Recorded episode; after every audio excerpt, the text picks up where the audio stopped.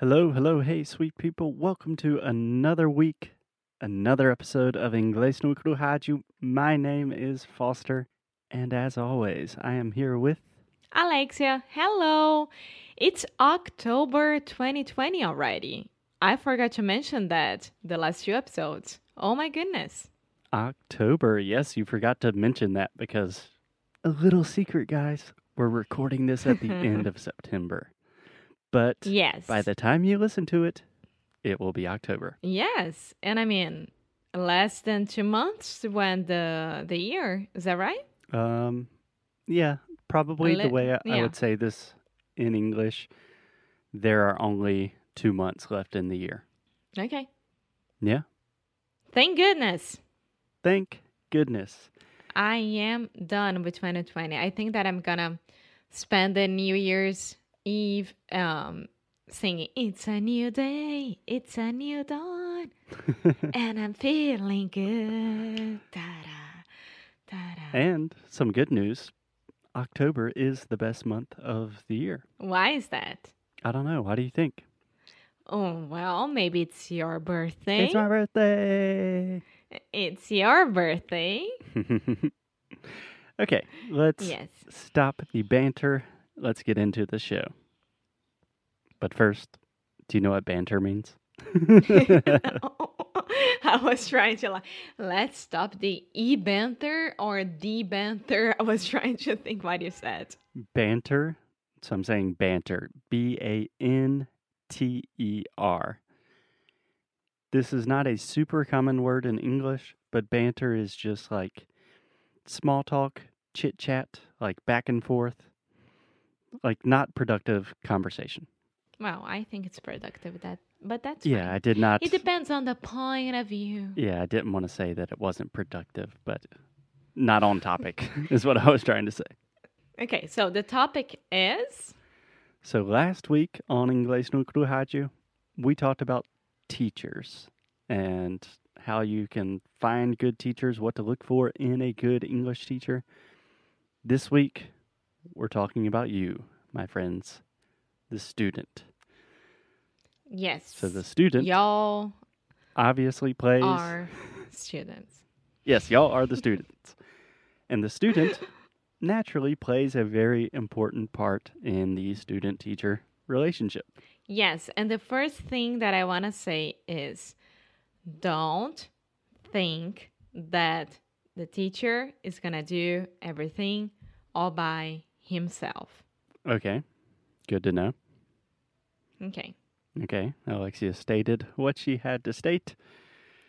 Yes. So this week is all about how you, as the student, can use classes more effectively, how you can really get more out of classes or make the most of your English classes. Do you understand these Yes. phrases to make the most of, to get more out of? Uhum. Conseguir aproveitar ao máximo e tirar proveito. Exactly. To make the most of something is aproveitar. Uhum. Excellent. So, to begin this little study hack series, I wanted to talk about one of my favorite study techniques. Okay. I don't know if I've ever talked about this one with you. Um, maybe, Emma. I don't know. Honestly, I haven't thought about it in a while because I have not been taking many language classes recently. But yesterday, I took a language class with a a teacher from Portugal, so with European Portuguese, and I remembered something that I always used to do when I was first learning Portuguese, and it's super super helpful. Do you want to know what it is? Uhum. This is what I call the 20 minute cram sesh. When Foster says sesh is session. Yes. So, just to let this clear, just to make this clear. Yeah. Sesh is a way of American saying session.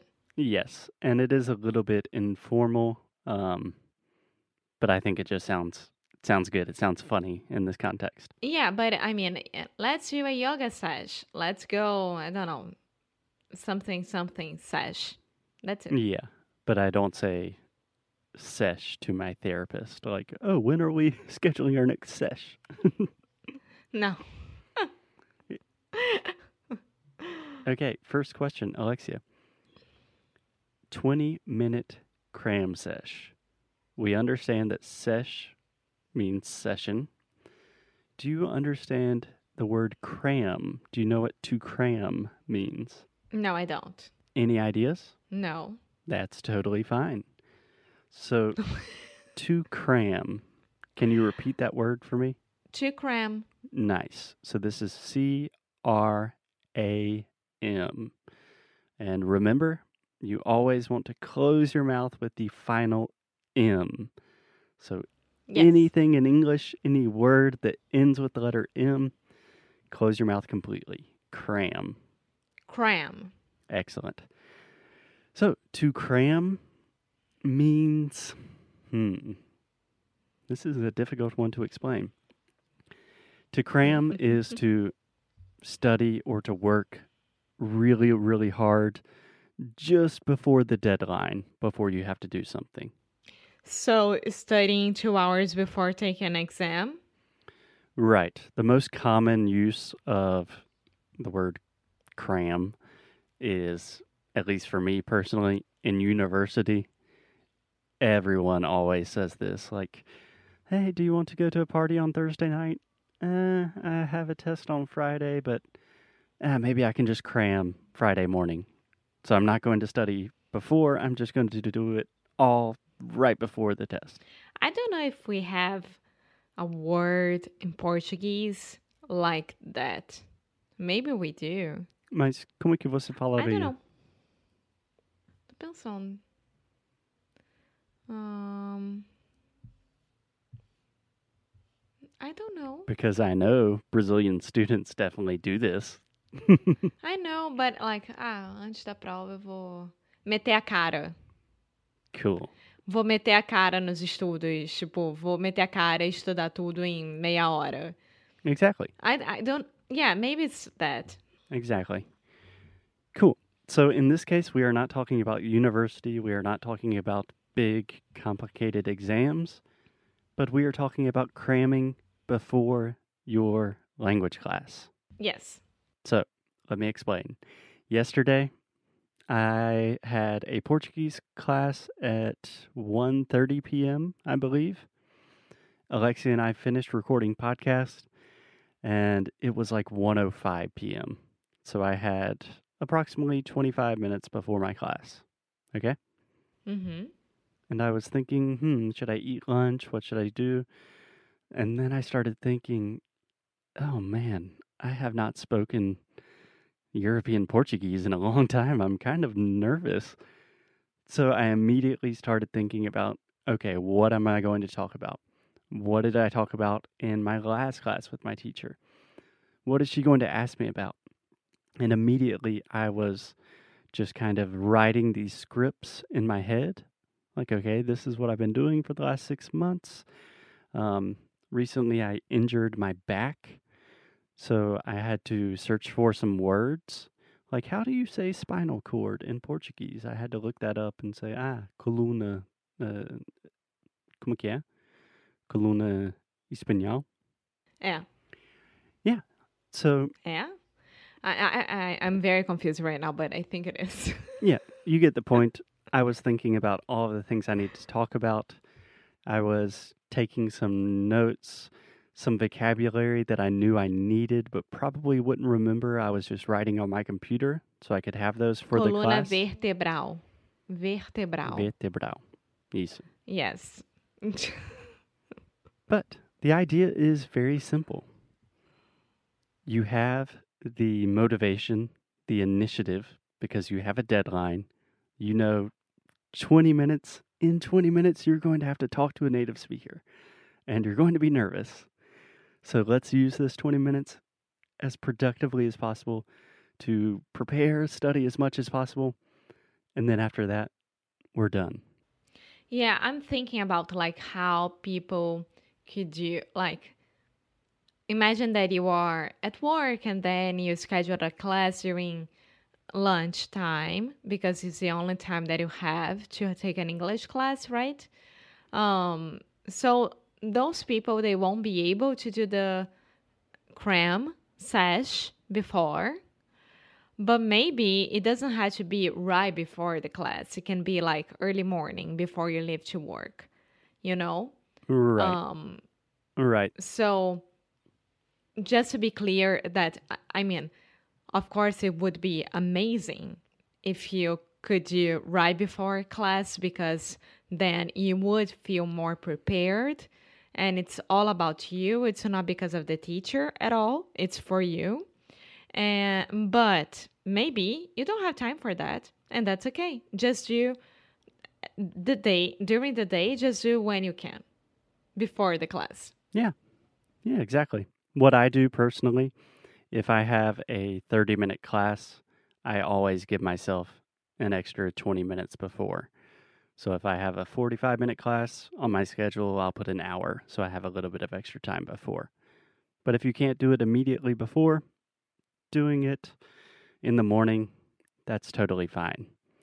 Honestly, the way I think about this cram sesh, it's like stretching or warming up, you know? If you are going mm-hmm. to the gym or you're going to play soccer, first you need to stretch your muscles, get your body loose. Because if you think about conversation, that's like, that's the game. That's what we're trying to do. It's intense, it's difficult. So if you just go from zero, I'm in Brazil, I'm thinking in Portuguese, and then immediately you have to change to English, that's hard. But if you have 20 minutes before where you're kind of transitioning, it gives you a lot more confidence, makes things a lot easier. Yeah, yeah, exactly. Or maybe even, I don't know, Foster, I don't know if this would help, but maybe even listen to some English music before, English songs before, and maybe listening to a podcast before, just to get you into the mood of English. Exactly. Yeah, that, this is a good point. If you don't have time and you need an emergency two minute cram sesh, what I do is I, I will listen to a song that I know in Portuguese and I will try to sing with the song. If I'm in like a work setting, maybe I'll just kind of sing in my head or kind of whisper. But that just gets my mouth thinking about Portuguese and gets me more in the Brazilian mindset. Yeah, exactly. You won't do that with um, European Portuguese, right, Foster? Because you can't understand fado at all, for example. I can't. I can't understand fado at all. I understand fado. No, you don't. Uma noite em Lisboa. Just that. that is a long story for a different episode. Alexia, I We think. already talked about this. Okay, well, that's enough then. Don't want to talk about it again. Thank you guys. Enjoy your cram sesh, and we will talk to you tomorrow. Bye.